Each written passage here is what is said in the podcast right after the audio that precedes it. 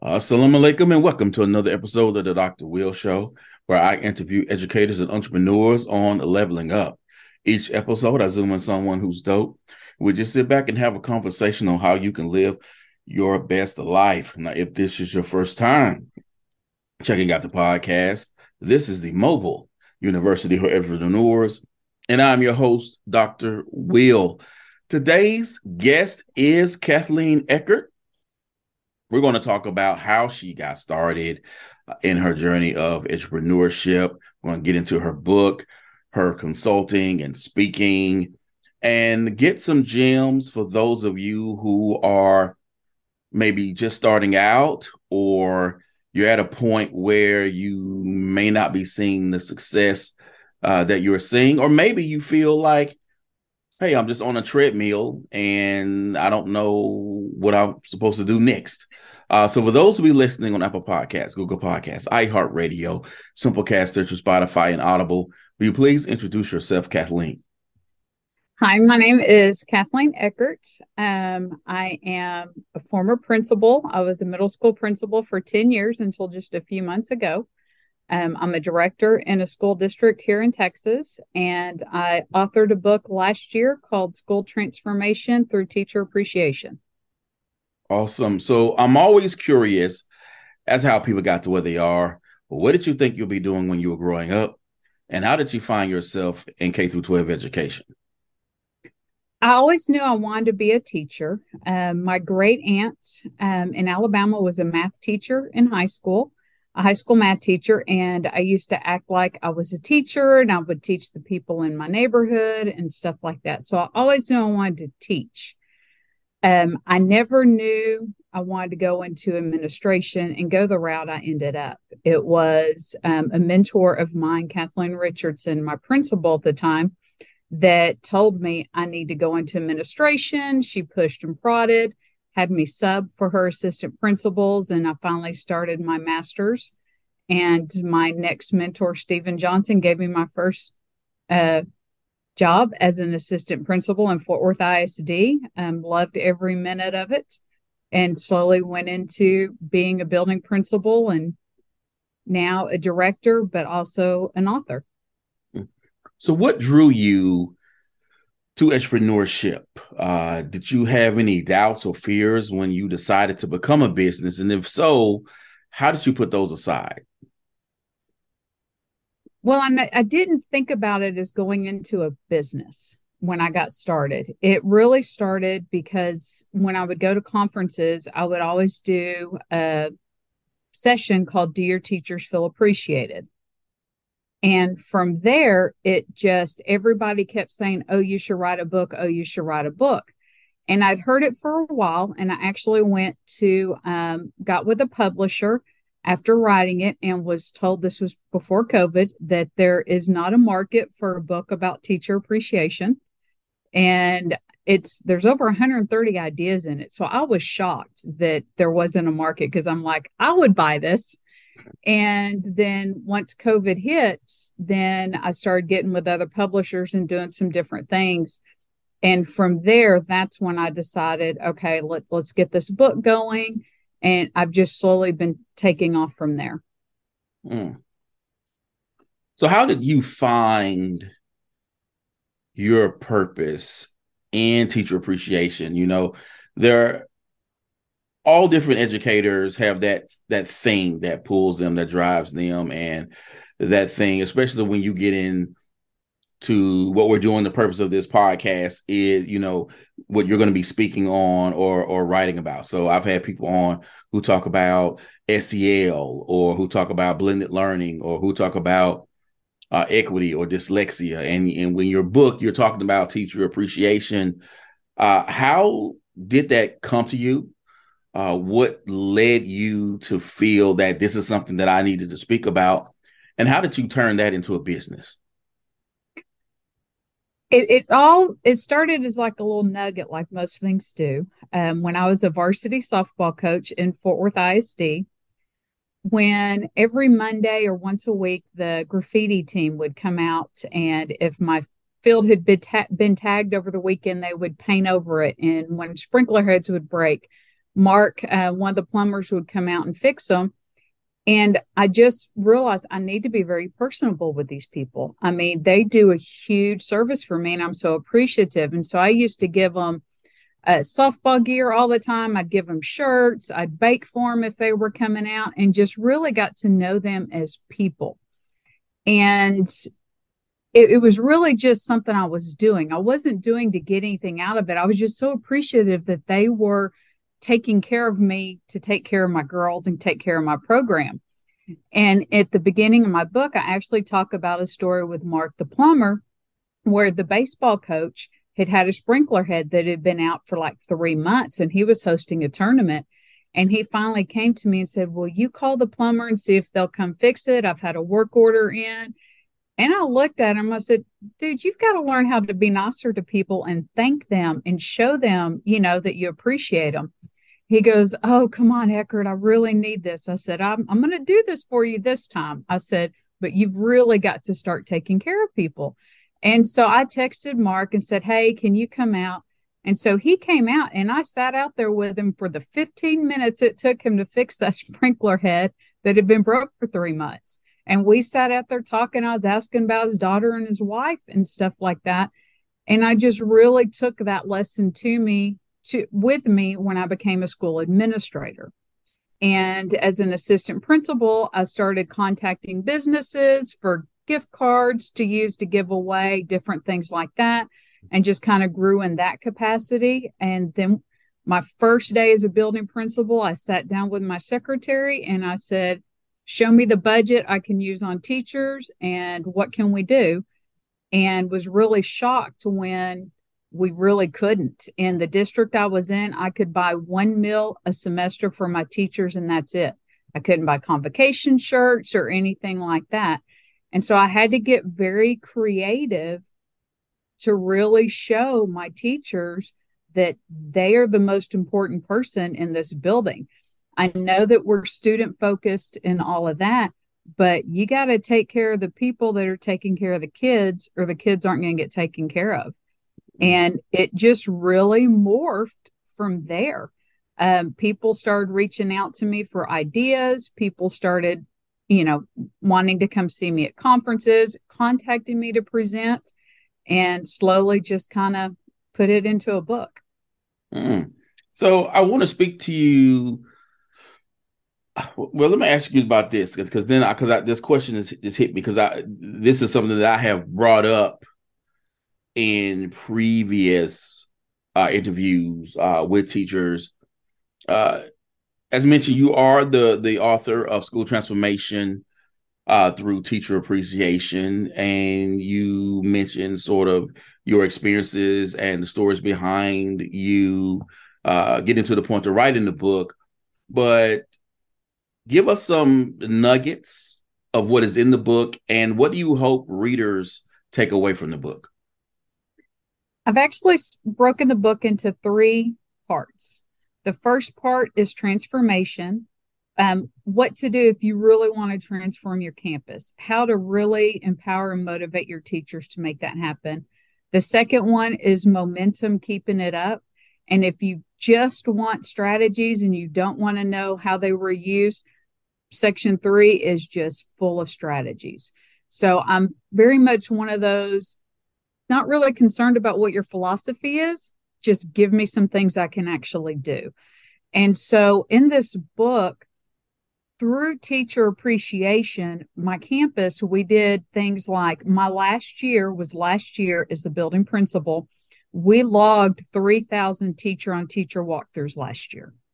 We logged every or every teacher would record a video of themselves teaching and watch it as a department to help that teacher grow and my teachers wanted to do these things and they were willing to do these things because of the different trust systems and the different things that we built up through appreciation.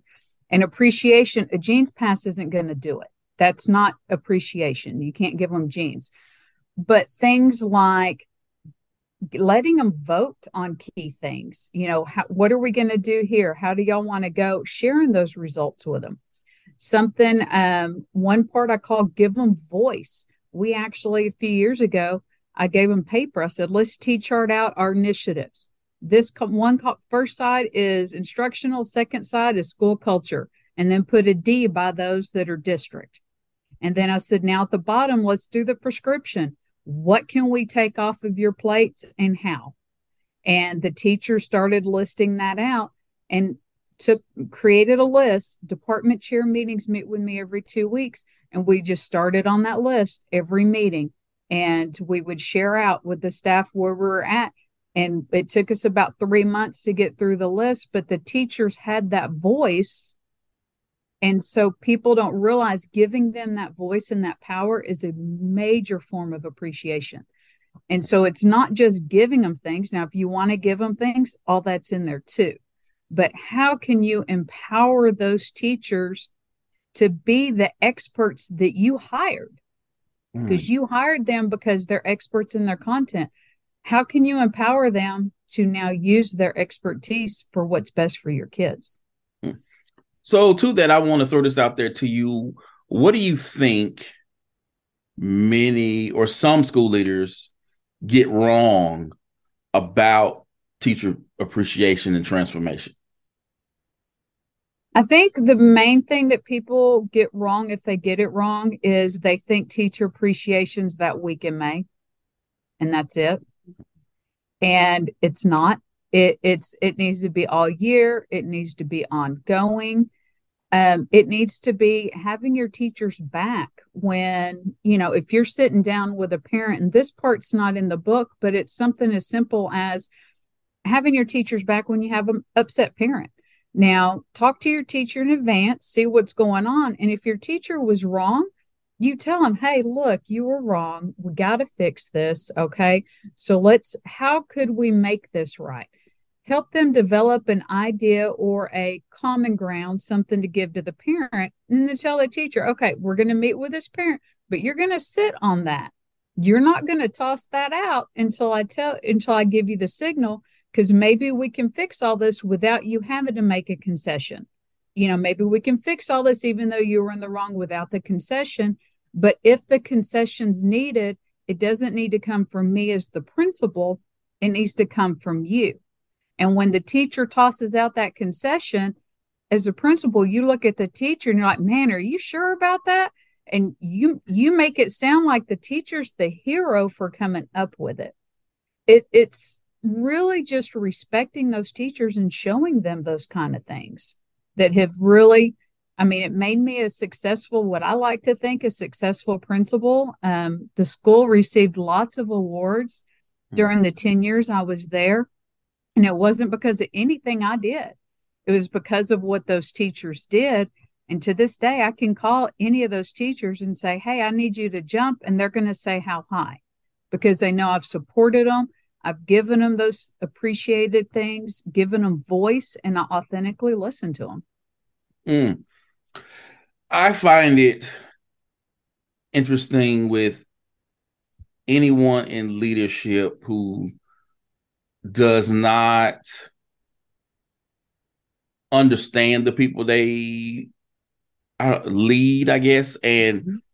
support them as people and let certain things go or adjust how you do what you do, right? And so I'm a Pittsburgh Steelers fan, and Bill Cowher was known as being a hothead on the sideline, but even he, in speaking, about his style. He said, I knew which players I get into their faces, and I knew which players that I had to pull to the side and be real calm and how I spoke to them. Because for me, I want the best result out of the person. And and some administrators are like, this is my show. And quite honestly, to, to me, they harp on stuff that are stuff you, you can let go. Like, you know, if a teacher is 10 minutes late every day, some people are just late. All right, let's get real. You know, some people they just happens. um, but is but if that person is handling their business, I'm just gonna let that go personally because I'm like, okay, it's 10 minutes, whatever. Uh obviously it is what it is because some people are just they'll they'll show up late to their own wedding because they're just late all the time. That's just who they are. But one of the things that I, I, I bring on the show when I talk to people about certain things that happen in leadership, which I'm just like, oh my gosh, how did this happen? Is when a teacher is fed up and they send the child out. And the administrator, instead of keeping the child, and then maybe going to the teacher and say, okay, according to your behavioral plan, did you call the parent first? And then if the teacher didn't say, okay, next time call the parents so we can have this documentation, but don't send that kid back. But that, but I have heard so many stories of that administrator just sending that kid right back. Now the teacher hired the teacher hired her already now because the child came back. The kid mm-hmm. come back with chest out. Ain't nothing happened to me. The kids in the classroom looking like, well, okay, party on then, party on, because they see nothing happened to the kid. And now that that teacher is is not only angry at the student, but this teacher is angry at the administrator because the administrator mm-hmm. just sent the kid back as a in, instead of handling what they felt should have been business on their end. I agree, and it it can be a very fun tightrope, I guess, to walk when you're dealing with stuff like that. Um, the administrator, if if in my opinion, if the teacher you hire those teachers, like I said earlier, to be the experts in their content. Okay. I trust my teachers that if they actually sent the kid out of the room, there is something going on. So, I mean, next to my office is a conference room. In my office are chairs. In the hallway right there outside my office are chairs. And in my front office, there are chairs. I got plenty of places for those kids to park it until I can figure out what's going on. And you can't go into a teacher's room and right then interrupt instruction and say, Hey, why'd you send Billy out? You can't, because now you've really just created more of an issue because now you're interrupting the instruction of the other kids. So when stuff like that, if my teacher actually sends them out, we keep them for the rest of the day. I mean, the rest of the period. Then when it's, I was at a middle school, so when the bell rang, unless the teacher called and said, this kid cussed me out or this kid did that, we let them go to their next class until we either get the referral from the teacher or we know what's going on. If the teacher called and said, you know, even said, you know what, I'm about to hurt this kid because of blah, blah, blah. If I think it's enough, we're going to chunk them in ISS or keep them in the office the rest of the day. There's, you can keep them in the office and it not be ISS because you just you just code them in the office. So there's lots of ways to work around things like that to show your teachers that you understand. Now, at the same time, something I did tell my teachers is if you send Billy into the hallway, if Billy's acting up in class and being disruptive, when you're in there and can see him, what do you think he's going to do when you put him out in the hallway where you can't see him? It's going to be worse. So if you're going to send a kid out, don't send them outside of your room. Send them to the office or call and let me send an administrator to come get them or my security officer. Because if you can't trust them in the room, you can't trust them in the hallway unsupervised. So it's kind of, uh, uh, you've got to have those conversations all the way around with your teachers. And when your teachers think, oh, yeah, that's right, I shouldn't send them out.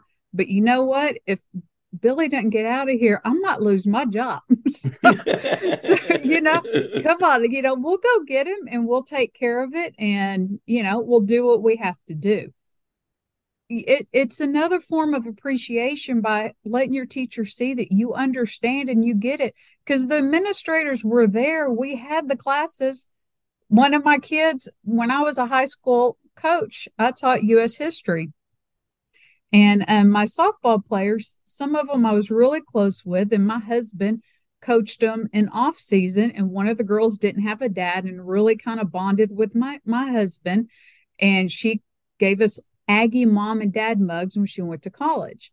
We had her over for dinner, I want to say about a year ago, and she's married with three kids now and stuff like that. We had her husband over.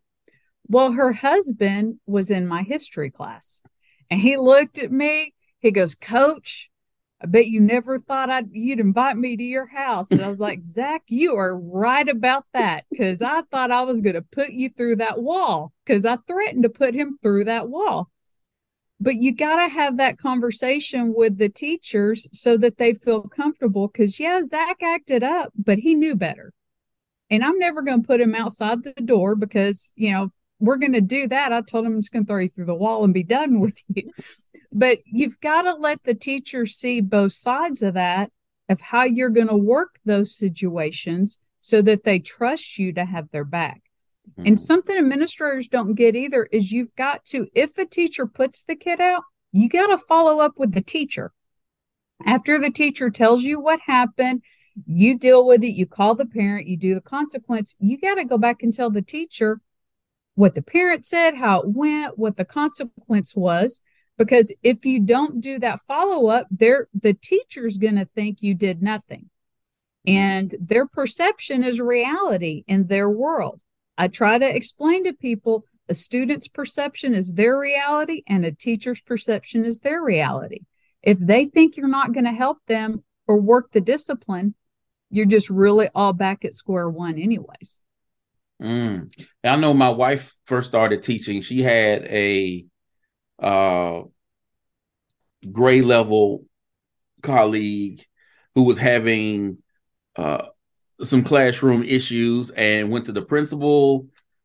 And the principal just you know he i guess did what a typical i won't say typical principal would do but he it was a very supportive situation. And she was at a point to where she was done. And then she had one of those days again that those kids were were cutting up and she didn't call the office.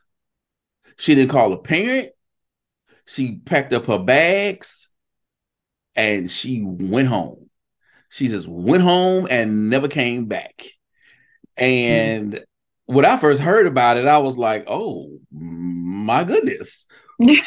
uh, like you you have to be for you to just get up and walk out and don't even tell the principal, look, I quit. You just like, I'm out of here.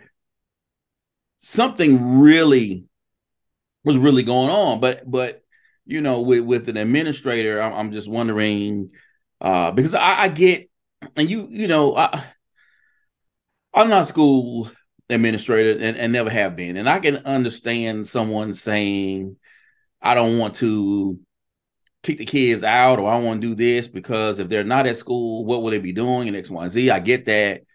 But at some point, students have to have beyond the respect, they need to have that fear mm-hmm. of if I do this, I don't think I want the consequences. Like the culture at the school, you know, I'm like, it has to be what kids know. You know what? There's a line I can tiptoe to. But if I go over that line, I know what's going down. And and some school administrators don't have that culture. So kids, so there are some kids who go, you know what? I own this place. I'm going to do what I'm going to do. I, I, like to call that the, the kids need to have healthy fear. Yes. There's there's a healthy fear. They need to have that. And I will tell you, my teachers, my teachers, uh, this sounds bad. They had a little bit of healthy fear because they knew that I had very high expectations and you are i am going to hold you accountable. You are going to do your job. If you're not going to do your job i'll hold the door for you. Um, i'll show it to you and hold it.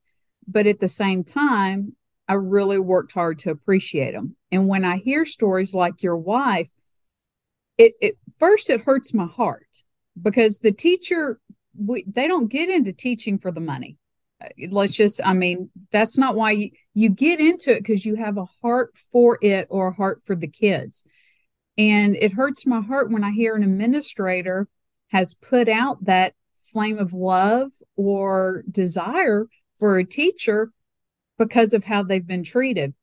And I will say, yes, those administrators are out there. And yes, I've worked for some. And I think working for some of those really made me work hard not to be that way. And so, if there are teachers out there that are having a bad time, go to another school. That's one of the best things about education. Like here in this, I'm in Texas, in the state of Texas, I can leave this district, go the one next door, and my retirement goes with me. What other job do you work in that you can shift around every few years to another district and get and your retirement and your per your state days go with you too. Mm-hmm. So if you're having an issue with an administrator, go to another campus. There, there, there's a teacher shortage right now. You know, before I'd have hundreds lined up for a job. Now it's not quite so many, but teachers are wanted. Teachers are needed. And if you're not happy where you're at, go where you're wanted and go somewhere where you will be appreciated because those administrators are out there and they outnumber the bad ones. Mm. Mm, if I had some sweet tea, I'll take a sip right now. Because I love what you just said, because I know of teachers who will complain about the students. They'll complain about the parents. They'll complain about the school administrator. They'll, you know, they'll complain and they'll and, and you know be like, I'm unhappy, blah blah. But they don't leave. Mm-hmm. Right. And I'm looking at them going, like, if you are not happy where you are, then why are you staying? Particularly, you know, in like my area, you know, like what you're talking about, but my, my school di- district is in a situation where there are like four school districts that are located where you don't have to physically move and uproot your family to go get another job.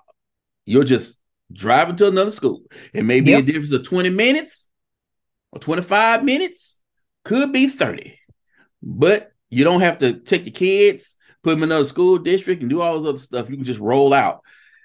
And because I want teachers to be like happy. And that's part of what I talk about in this podcast and creating multiple streams of income or looking at what you want your life to be because I don't want you looking at that Monday and dreading it. And I don't want you doing what we do, which I'm guilty of this sometimes because you know, you there's times in the year get a little tough. You start looking at that calendar, mm-hmm. wondering when is spring break coming because you just need just need to chill. You just need to decompress a little bit.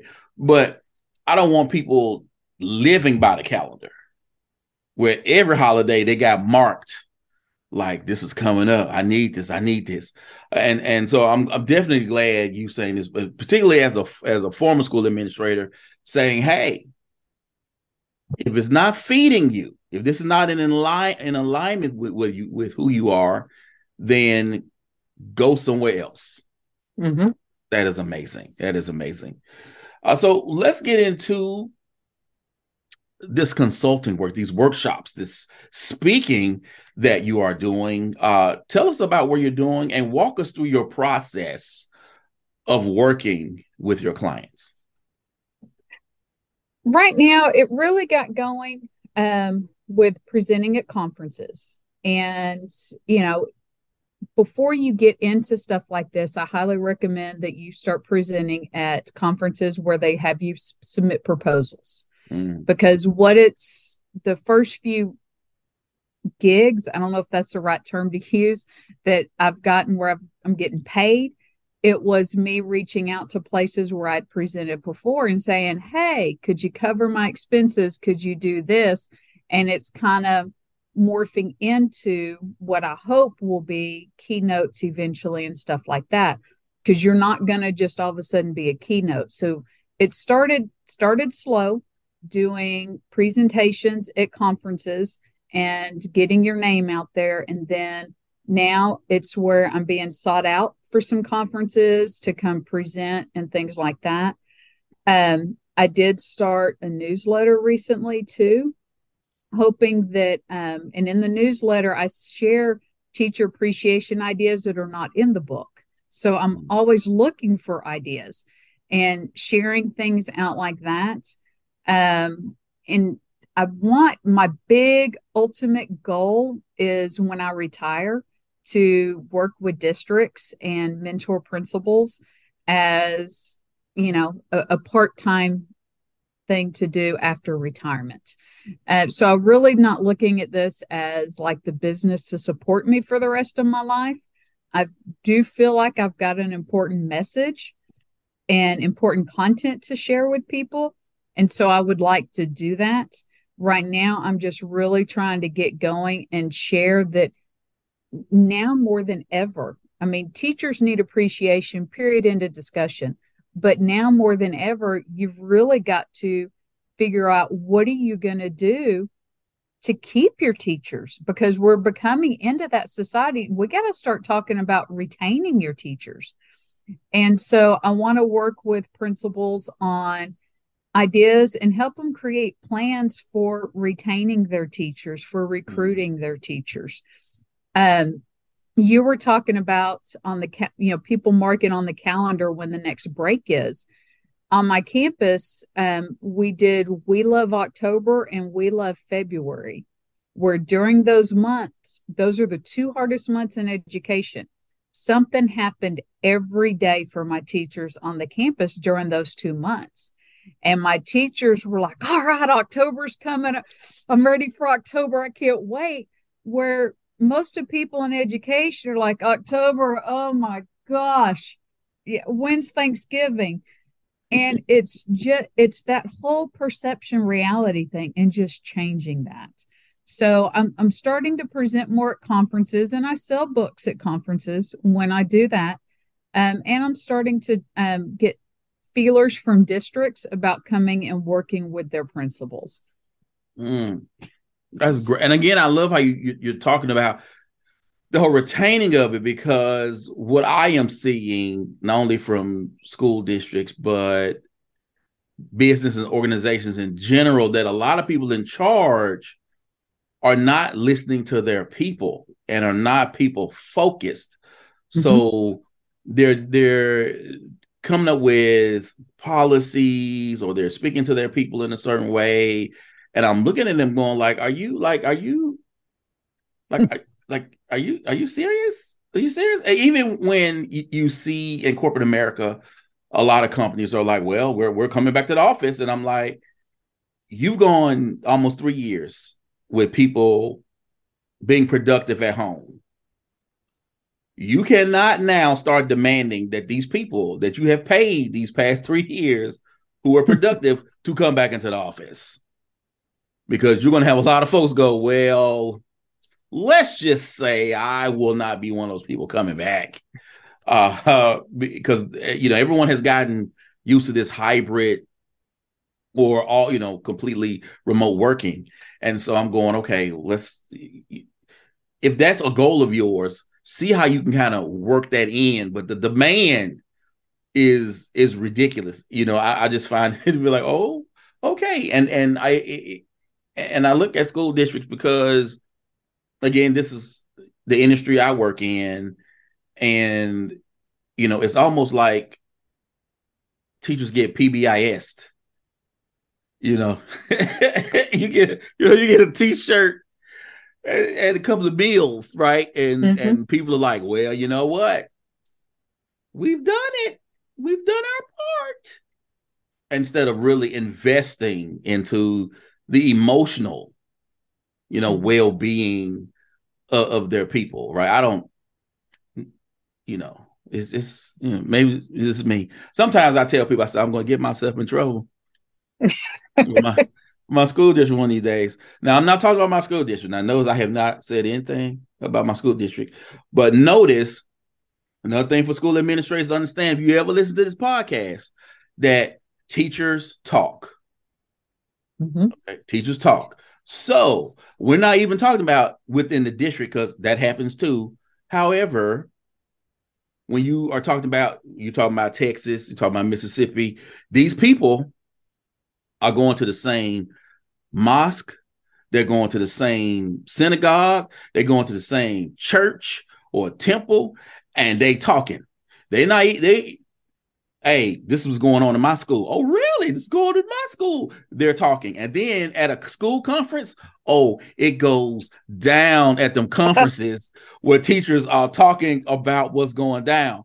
So school administrators, you know, get your game up. because the brand of your school and who you who that school administrator running in, who's that superintendent, these teachers are talking, and you can either create a situation where people are like, "Oh man, I really want to come to your school."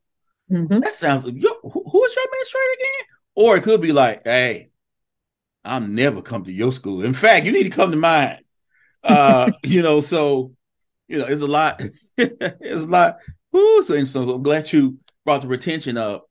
And so when we were looking at educators starting to do this work, a lot of us don't have the background in business. So, you know, I mean, through life, you've heard of an LLC or S corp or things, but the fact of when you're doing this and you're and a check or two starting to come your way in the beginning, you got to figure out okay, how does all of this going uh, to work? Because you want to make sure that you actually have set up a structure for what you're doing. Just like in your classroom, there is no chaos going on. You have a lesson plan, you have a behavioral management plan, you have everything set up to where, okay, if I do uh, gradual release, I got to make sure this is for my direct instruction. This is for the guided practice. Students will be doing this for independent practice. Like you got a whole game plan going on. You don't just wake mm-hmm. up and walk in and walk in. Well, some people may do that, but you don't. You're not supposed to just walk in. be like, hey, it's Wednesday, y'all. We're gonna wing this bad boy. You're supposed to have a plan together. And so that's the same thing should apply when you are at a point of saying, this is what I'm going to do, particularly when you are getting, you're starting to see some checks, which you are at this point. How did you get your business, the business piece? How do you get all of that in order? And and where does someone start to look at how their own expertise, their receipts, right? The experiences they've had in the classroom or leading a school, how do you make all of that play into your business? If we're talking to teachers or any educators, I think the way my brain works is think of it like a lesson plan. When you create a lesson plan, you know the end goal going in. You know it's like if you're a teacher you, there's the verb out or the verbiage out there backward design create the assessment and then go back and do the lesson. So what what is your ultimate goal? What are you what's what's the finish line? What's the goal that you foresee with this and then start backtracking and what's it going to take to get there. I think that to really get going you've you've got to have a network. You've got a network out there. Um, I, for me, I started a group of middle school principals in my area where we met every few months, and it was about sixty of us by the time when I left last year, and we would just meet and share ideas. So start that networking so that your name's out there. If anybody in this area applies for a job and they see the name Kathleen Eckert on there as a as a supervisor or a reference, my name is known in the DFW area and they'll call me. So you've got to start thinking about that naming, that brand, branding. If you're doing amazing things, apply for awards. They're not going to walk up to you and say, Hey, great job. Here's this award for a teacher award, or here's this. Teacher of the Year is the only thing on a campus that you don't apply for outside of it that in the education world there are things there are things out there with organizations in texas H-E-B grocery stores is really big and they do a teacher of the year they do all kinds of things and being able to say you are a finalist or you won this award like my campus was named a texas school to watch we were named a national school to watch we were named a school transforming learning there's different things that come with that. And it's kind of like building your brand before you get going. So I was building my brand before I even thought about this. I already had these awards under my belt. I already had this name out there. And so taking that and now catapulting it into the next level and looking at your lesson plan, what what's my next step? I need to be on social media, I need to start networking there, need to start working through the different steps mm-hmm. of where I want to go to get to that end goal. And you just mentioned branding uh, what has been some the challenges of you building your brand and marketing yourself for this chapter in your life? Most educators have a problem tooting their own horn. And I have a big issue with that. My sister, I went to a thing this weekend with my sisters, and they're like, You should give her your card so y'all can work together. And and I'm like, Kimberly, no, because you just you don't go up to strangers and toot your own horn, and you don't do it to people you know. And educators are that way. But it's like when you're interviewing for a job, you have to toot your own horn because nobody else is going to toot it for you. Mm. So you have got to you've got to market yourself. You've got to brag on yourself. And it is very hard for people to do. And it's something that you've got to get used to because if you don't do it, who's going to do it? You're wanting to make money at this. So you got to figure out how to do it and get comfortable with it. Mm. I like that. I like that. Yeah. A lot of, for many reasons, I think people have issues with that, whether it's uh, family members, like your family culture, we don't do that, or mm-hmm. religious reasons, but you have to do it in a way in which people know you are because you're trying to build that like, know, and trust factor. And how you do it, you know, each individual will do, I guess, what's comfortable for them or what they know of or or experience because on I need to get more involved on on LinkedIn. I'm there, but uh, I hear that's where the money where the money's at, and I'm definitely on on Twitter. Twitter, but Twitter has felt a little different, a little different uh, after Musk uh, has taken over. It just oh no! I was talking somebody we were chatting on Twitter the other day. I was like, yeah, it didn't quite feel the same. It feels feels the same way. Uh, but I, I have spent most of my time on there in terms of building my brand, getting out my podcast, and having these conversations about the things that are important to me uh, in education.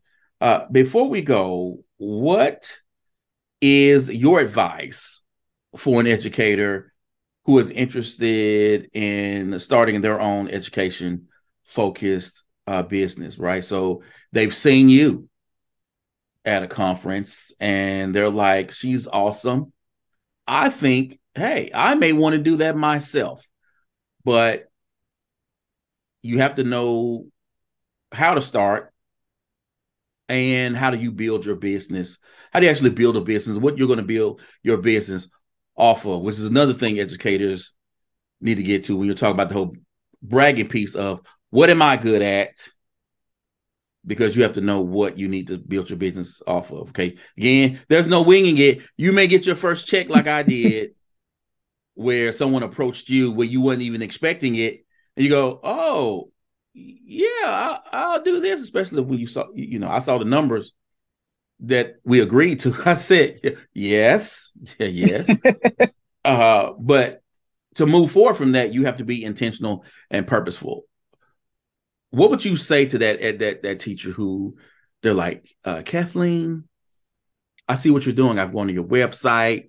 It's awesome you're speaking. I saw you at this conference. How can I do what you do? I would say the first thing you need to understand is it doesn't happen overnight. It's not like American Idol and you're going to win it and all of a sudden you've got this huge contract or all this money.